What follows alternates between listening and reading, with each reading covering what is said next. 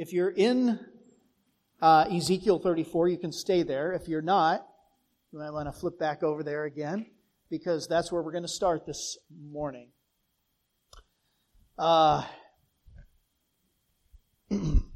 last spring, well, this spring, I guess it was, feels like a long time ago, doesn't it? Pre COVID.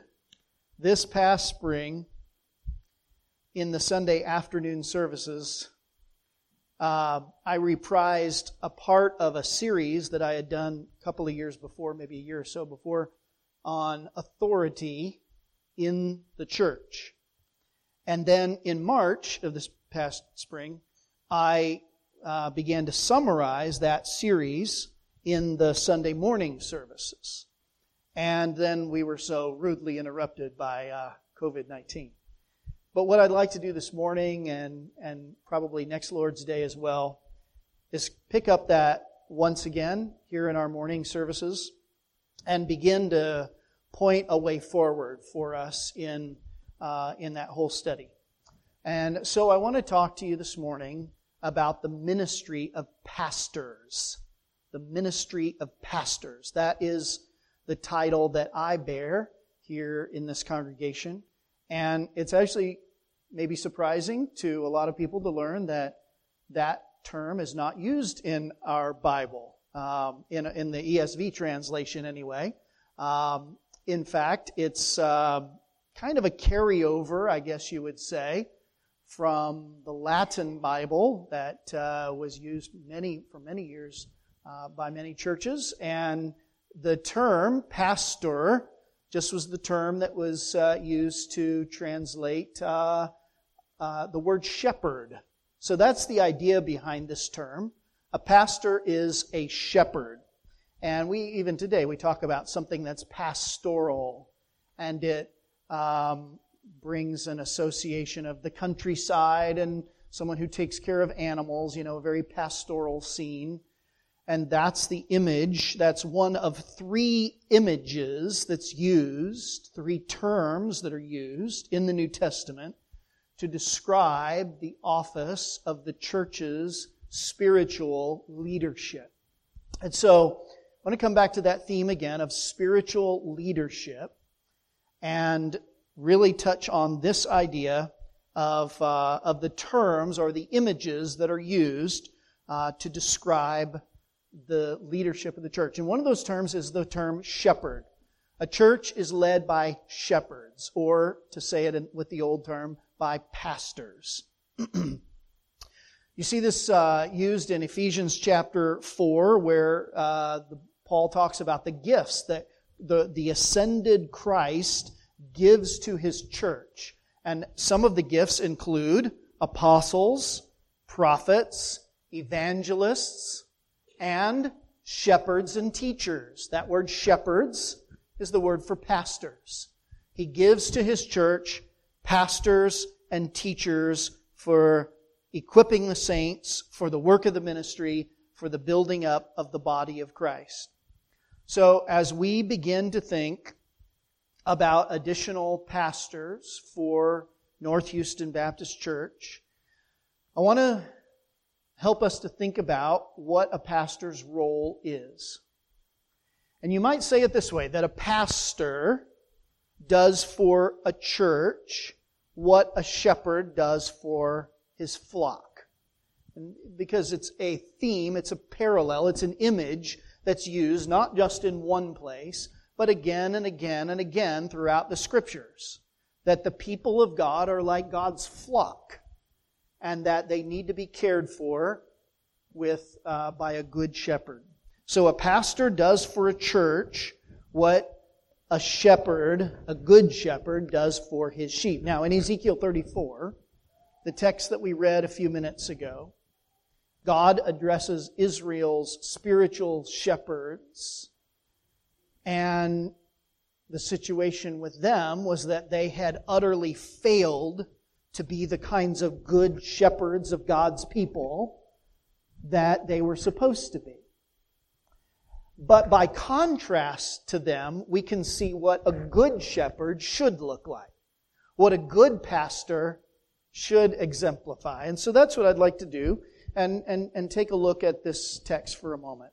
Um, I think there are six things, six ways that a pastor cares for the flock in a way that, uh, or cares for a church in the way that a shepherd cares for a flock.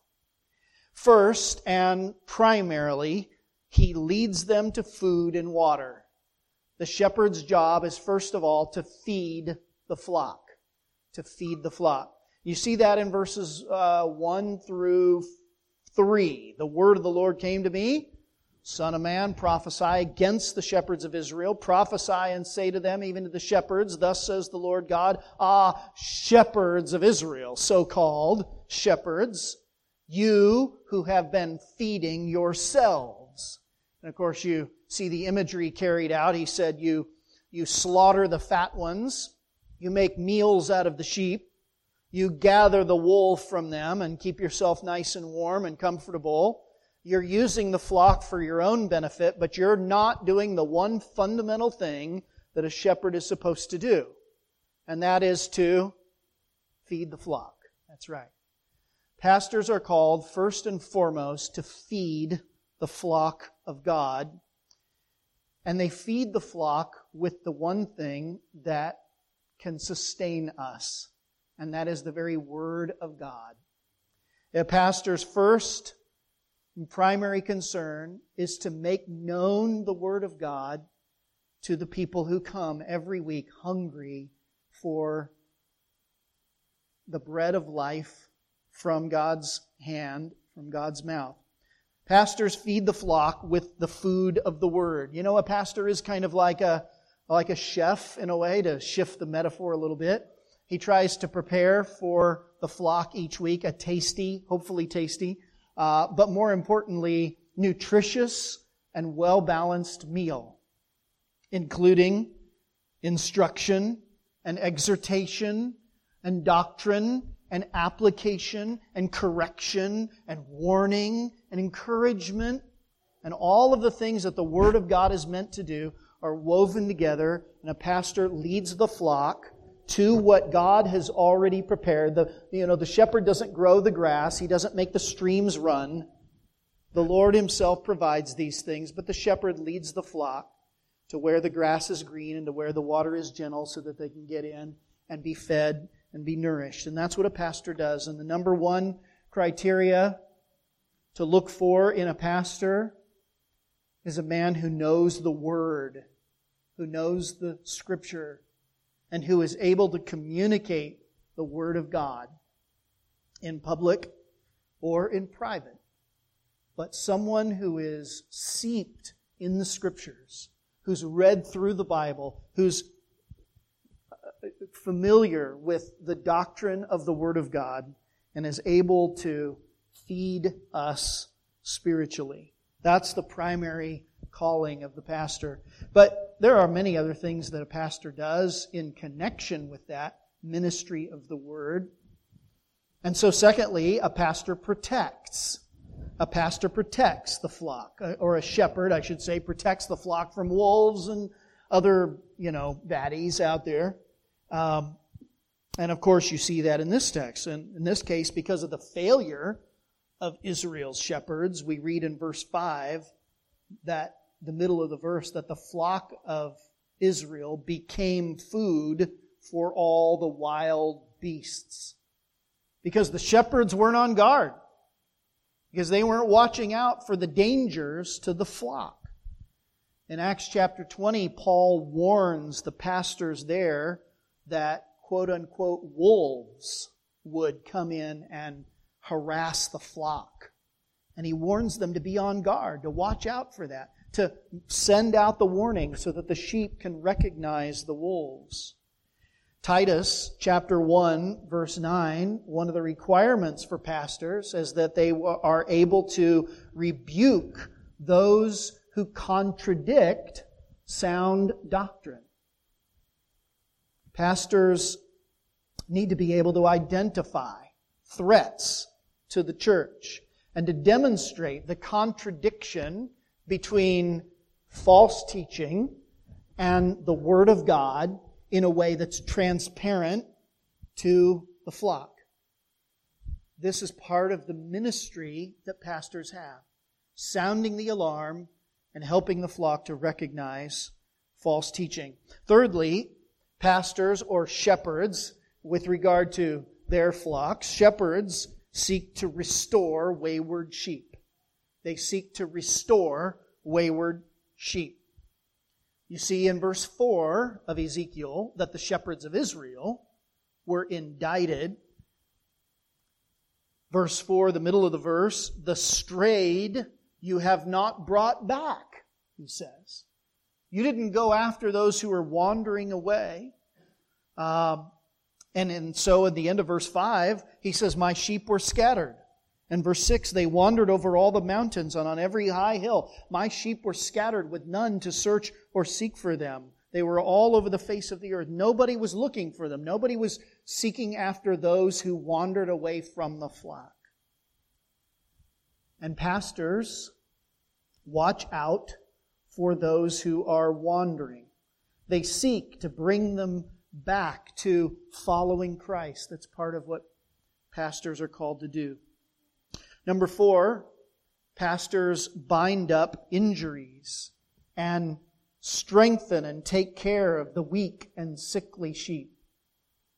Any good shepherd takes care of his flock. He doesn't let disease run rampant. And so it is with a church that a pastor looks out for those who are struggling, for those who are weak, for those who are sickly. And again, you see in verse 4 that Israel's shepherds failed to do exactly this. The weak you have not strengthened, the injured you have, uh, excuse me, the, the sick you have not healed, the injured you have not bound up. And so God condemns those quote unquote spiritual shepherds.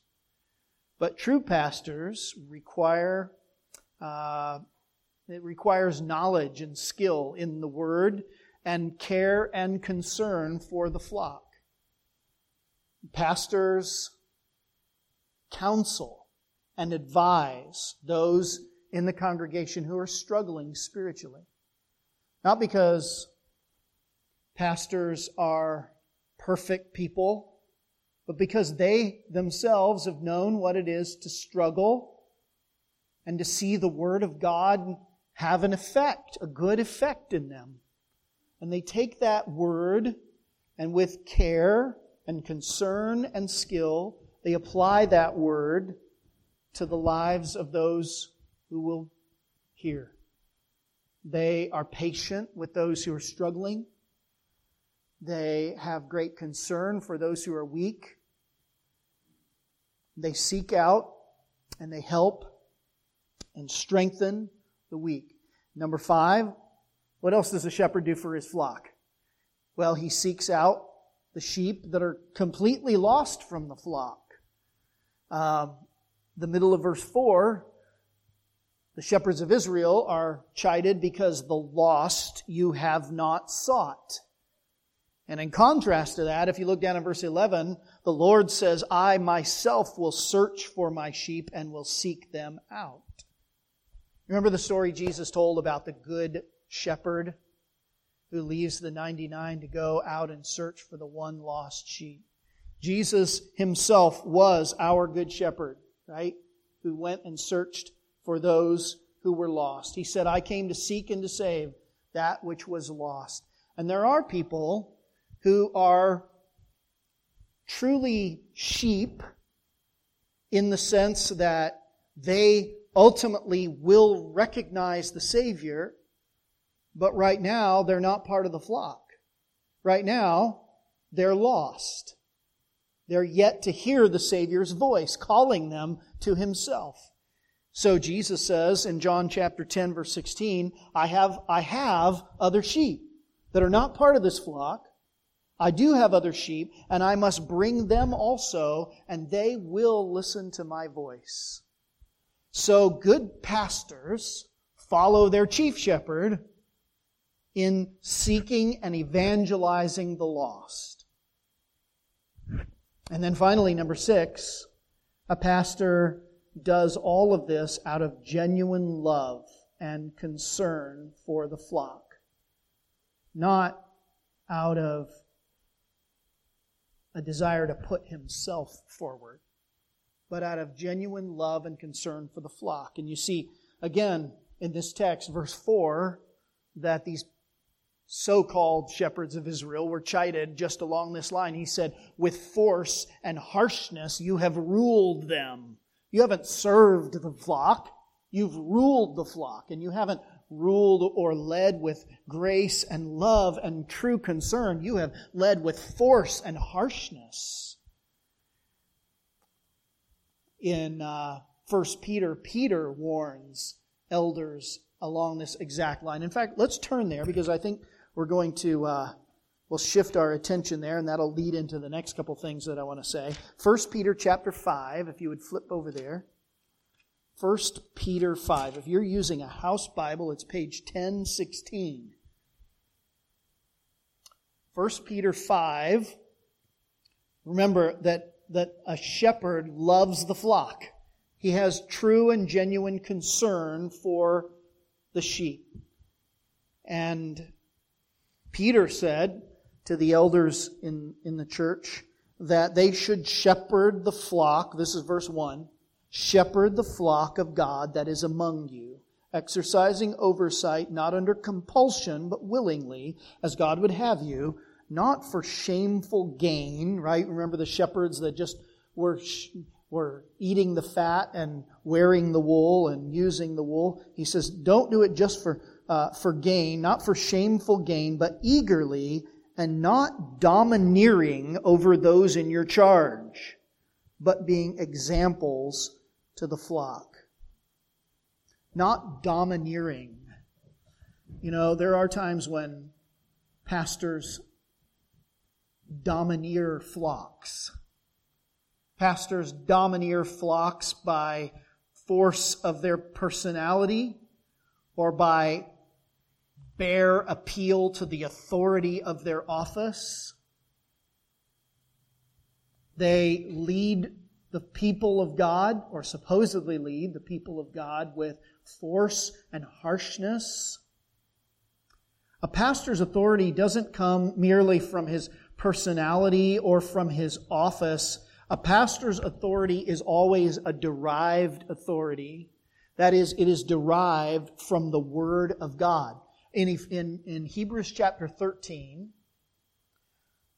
the writer of Hebrews tells all of us to be subject to our leaders in the context of the local church. But here's the way he describes the leaders that is, those who have preached to you, who have proclaimed to you the Word of God.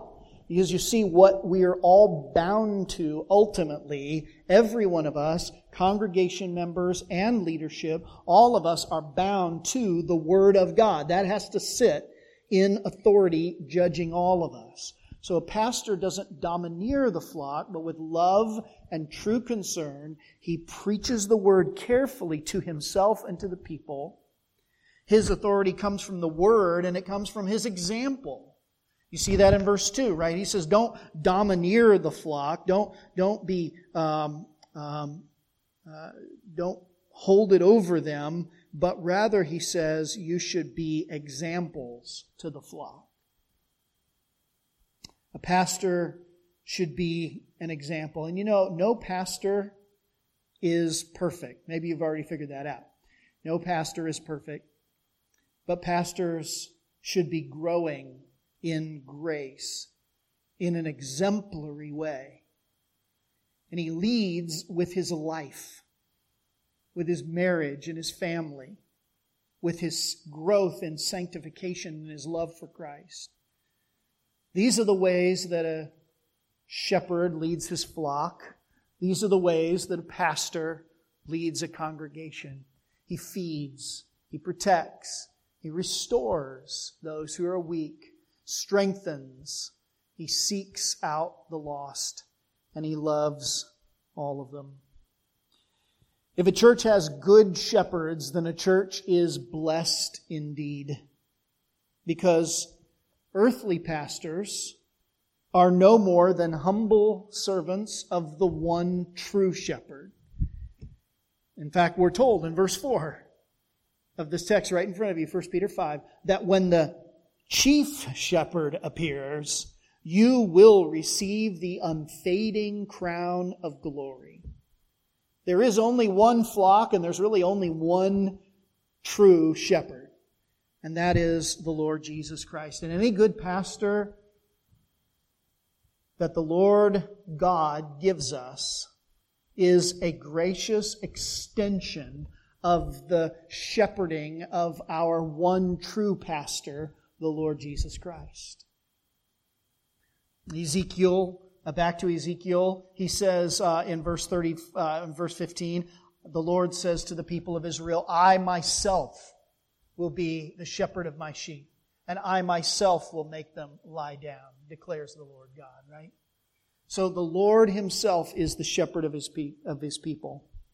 He goes on to say, I will seek the lost. I will bring back the strayed. I will bind up the injured, and I will strengthen the weak. Oh, what a sweet thing it is to be sought and to be found by the Lord Jesus Christ himself, the one true shepherd, the one good and perfect pastor. You know, the way it is is that, in a sense, the world of people are supposed to be the sheep of God. But the truth is, the Bible says that all we, like sheep, have what? Gone astray. We have turned every one to his own way. The sad truth is that all of us are lost from God, sinners by nature, rebels by choice, against the God who made us and who gave us everything good that we enjoy. But God sent to us a shepherd. Amen? He sent to us a good shepherd who laid down his life for his sheep. And the shepherd became the sacrificial lamb so that you might be brought into the true flock of God, that you might become one of God's people a, a part of the flock that he loves, that he cares for, that he lives among. The Lord Jesus Christ is our great shepherd. And it is my hope and prayer that you know the Lord Jesus Christ as your true shepherd, as your true pastor, the shepherd and pastor of your soul, as the scripture says. There is no sweeter thing well, there are two other images in the New Testament that help to fill out this picture of what spiritual leadership looks like in the context of the local church. The second term or the second image that's used is the term overseer. So, pastor, overseer. And you see this actually in the text that we're in, 1 Peter chapter 5. Look at verse 2. And you actually see the verb form. Uh, shepherd the flock of God, he says, that is among you, exercising oversight. There it is. The noun form is used in Philippians chapter 1 verse 1 when Paul says that he's writing, quote, to all the saints in Christ Jesus who are at Philippi with the overseers and the deacons. So there are three entities in any local church, right?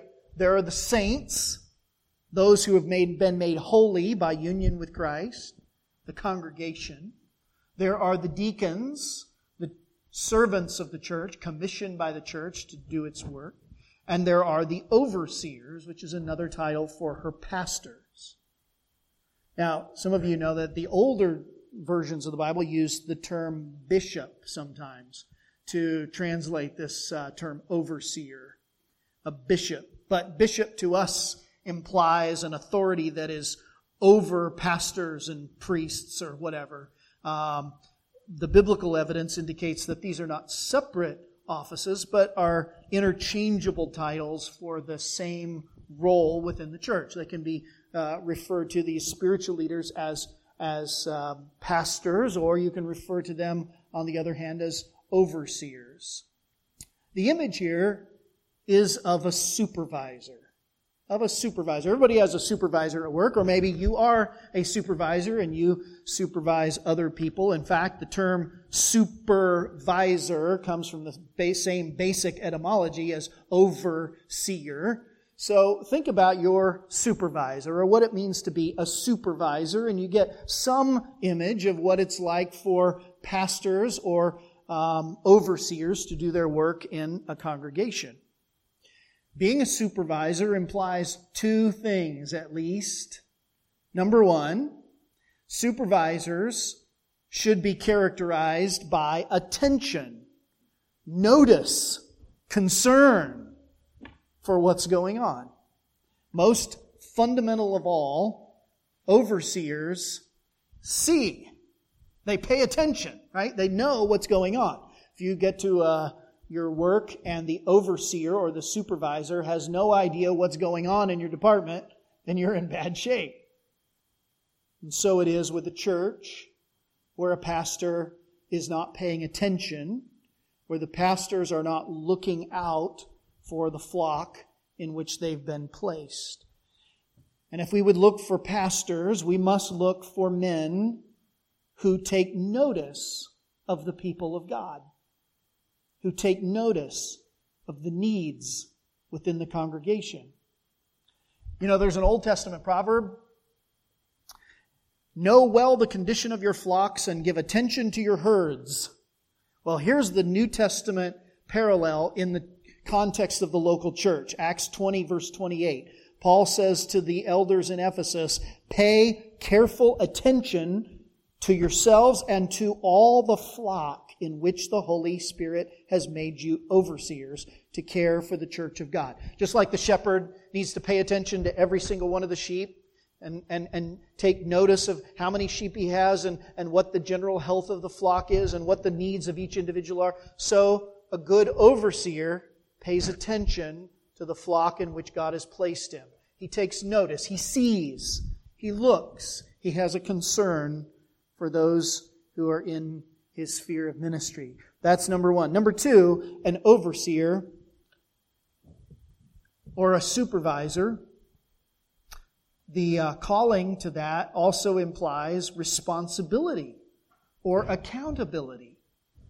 You think about that in terms of your workplace. Your supervisor is accountable for all those under his purview in his department or whatever. He's going to have to give an answer for, for the, uh, what's happening in, in among those people. And so the writer of Hebrews says in chapter 13, verse 17, he tells us, look at this, obey your leaders and submit to them because they're keeping watch over your souls. There's that idea of being overseers. They're keeping watch over your souls as those who will have to give an account. Let them do this with joy and not with groaning, for that would be of no advantage to you. Pastors are accountable for the members of their congregation, accountable to God Almighty, accountable to give an answer in the day of judgment for the exercise of their ministry among those people and the faithful exercise of that ministry, and especially for their attention or lack of attention to those in their care. And I tell you, that's probably the most weighty and sobering thing that uh, that I think about in terms of uh, my ministry here among you. That one day, every pastor will give an account of the spiritual health and well being of scores of other people. And that should, on the one hand, I think, sober someone who is thinking about pastoral ministry. Uh, in the 18th century, there was a Scottish minister, John Brown, who wrote a letter to uh, another younger minister. And he said in the letter, I know the vanity of your heart, that you will feel mortified that your congregation is very small in comparison with those of your brethren around you. But he said, Assure yourself on the word of an old man that when the time comes for you to give an account of them to the Lord Christ at his judgment seat, you will think you have had enough. it is a sobering thing. Pastors are called to be accountable, to be responsible for the flock under their care. But if Christ and if his church should call you to this holy calling, then his grace will be sufficient. And that's the only way any pastor can ever have anything like hope in the carrying out of his calling is that God himself is sufficient. Paul confessed this, the great apostle. He says in 2 Corinthians chapter 3, it's not that we are sufficient in ourselves to claim anything as coming from us. He said, but our sufficiency is from God, who has made us sufficient to be ministers of the new covenant. Every one of us would be utterly and completely overwhelmed and depressed if we didn't believe in the sustaining grace of God to do our callings as we should. And that's true for every husband. You look back and think, oh, I could have been such a better husband. I should be such a better husband. Or a parent, a mother with her children. Or a pastor with his flock. But the grace of God is sufficient. His grace puts our sins behind us and gives us the transforming power to go and continue to serve to a greater degree.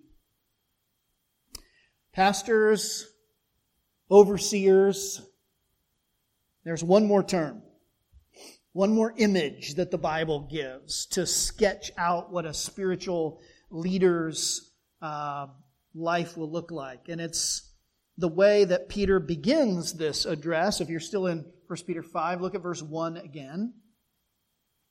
He says, So I exhort the elders among you as a fellow elder. So here's another term used interchangeably to help us understand what church leadership looks like. Church leaders are elders. This is not hard to figure out. an elder is an older person, right? That's it. And in the Old Testament, of course, the oldest clan members would be the leadership for that tribe.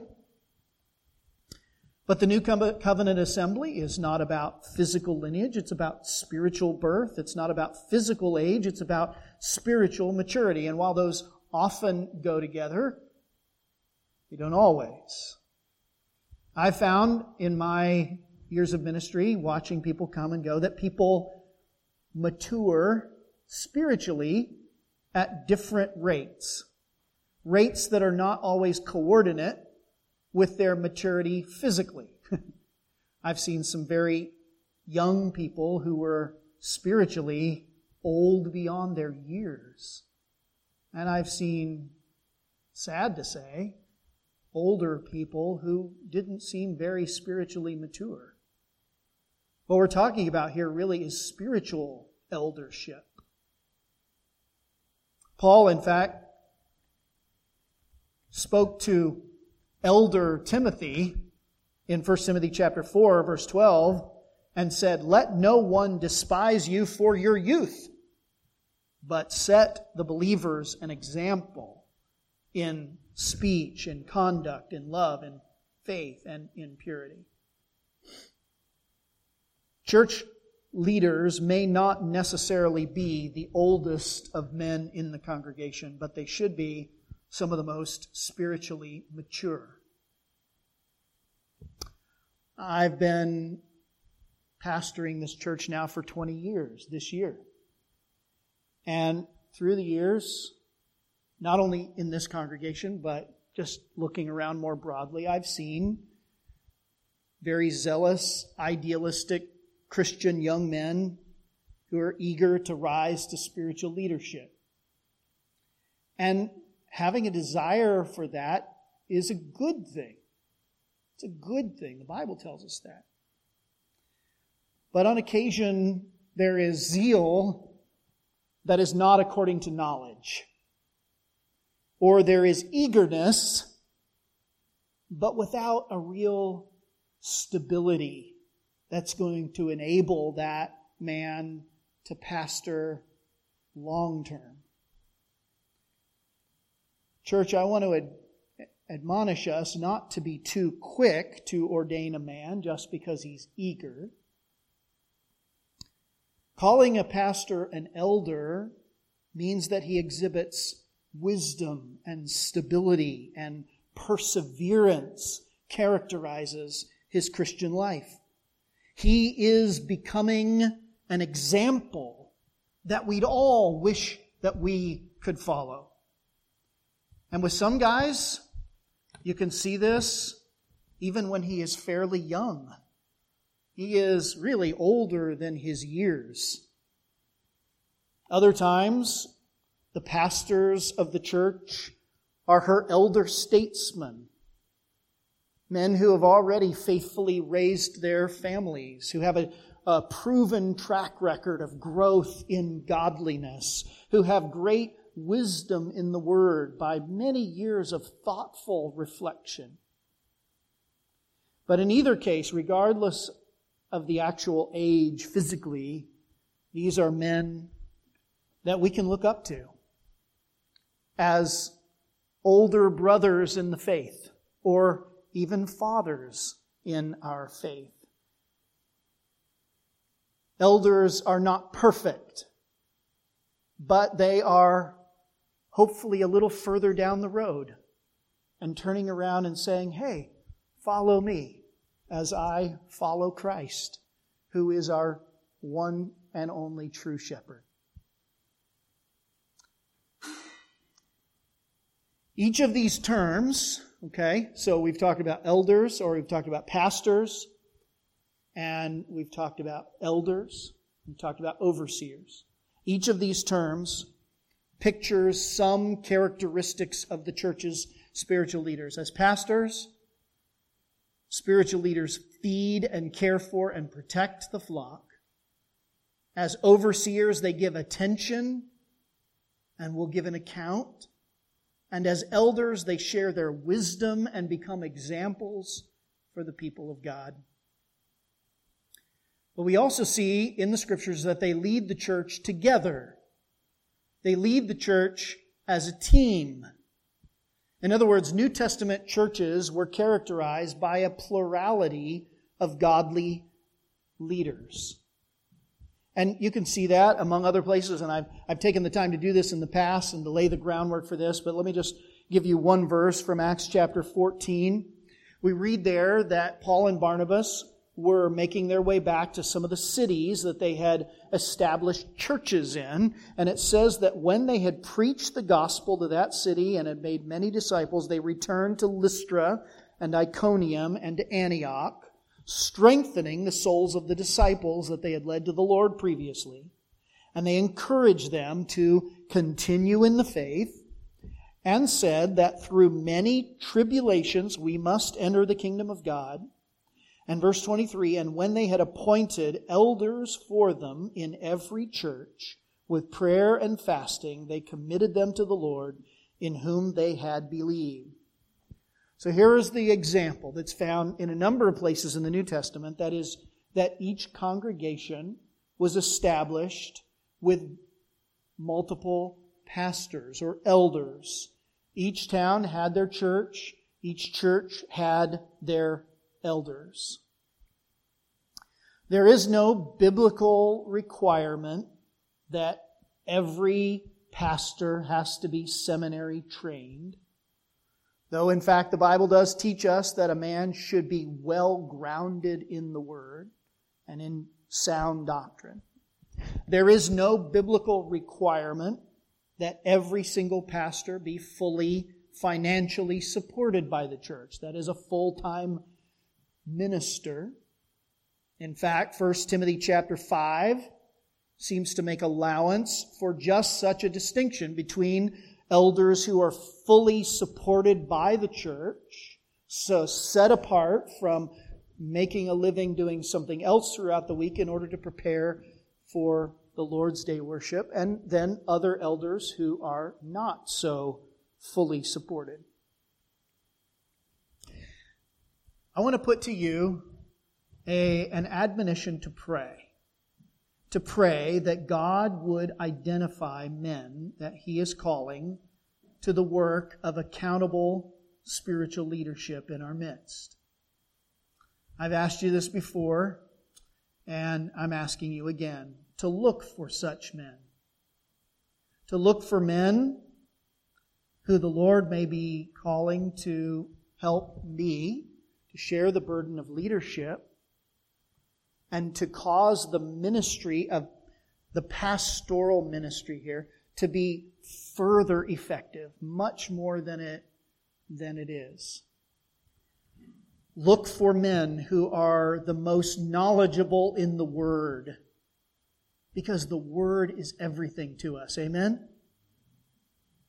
Look for men who are able to communicate truth clearly and effectively. Look for men who are paying attention to the flock, who notice the needs in our midst. Look for men who are able to help us carefully make distinctions between truth and error. Not in a knee jerk reaction sort of way, but in a thoughtful, careful, biblical manner. Look for men who are characterized by genuine care and concern for this body. Look for men who are able to strengthen and restore vulnerable brothers and sisters, those who are weak, those who are struggling, those who have fallen into sin. Look for men who are endeavoring to lead the lost to Christ. And look for men who are characterized by spiritual maturity and wisdom and perseverance and stability. And if we measure those standards that I've just given you with faith and with grace, um, then perhaps the Lord will identify one or two other men in our assembly in the days and weeks and months to come that the Lord would have to pastor in this flock. If we measure on an absolute scale, well, I don't think there's anybody who should be your pastor, including this guy.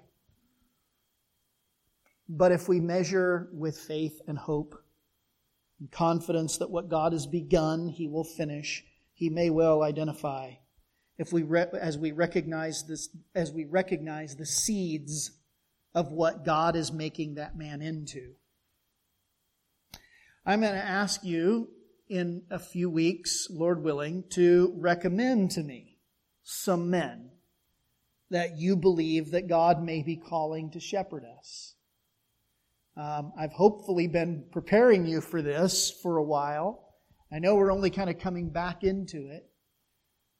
But I'm going to ask you over the next few weeks to think about this, to pray about this earnestly once again. And I recognize this is a hard time because we're still a little bit divided and not, we're not all together, and sometimes those who are more vulnerable still not able to be with us. But I'm looking for church members to make recommendations for several men to join me in a leadership study group to study with me over the next few months. And then perhaps out of that group, the Lord would call one or two of those men to help shepherd this flock under the Lord Jesus Christ. But in closing, I want you to remember this that every gift in this congregation, every gift, the gifts of pastoring, the gifts of encouragement, the gifts of helps, the gifts of giving, the gifts of teaching, all of the gifts that God gives through all of the different gifted people that He brings into this assembly. These gifts, including this church's pastors, are works of the one good shepherd who is taking care of his flock, The good news is ultimately our spiritual care rests not in mere men, but in the Lord Himself, who is the great shepherd of His sheep. He shepherds us through imperfect men that He chooses and He puts and places in the church and uses. But it's the Lord Jesus Himself who gives these gracious gifts, and how good it is to know that we are in His hands. Amen. Ultimately, I want to remind you never to put your eyes and your hope and your ultimate trust for your spiritual well being in any person, in any other human being, even in any pastor. Though hopefully you will have pastors who love you and who genuinely and carefully preach to you the Word of God. But ultimately, your hope is in someone who will never, ever let you down, in a shepherd who will be always faithful to his sheep, in the one who said, I myself will be the shepherd of my sheep. I myself will make them lie down. I will seek the lost and I will bring back the strayed and I will bind up the injured and I will strengthen the weak. He's our hope. And let's keep our eyes on Him every step of the way.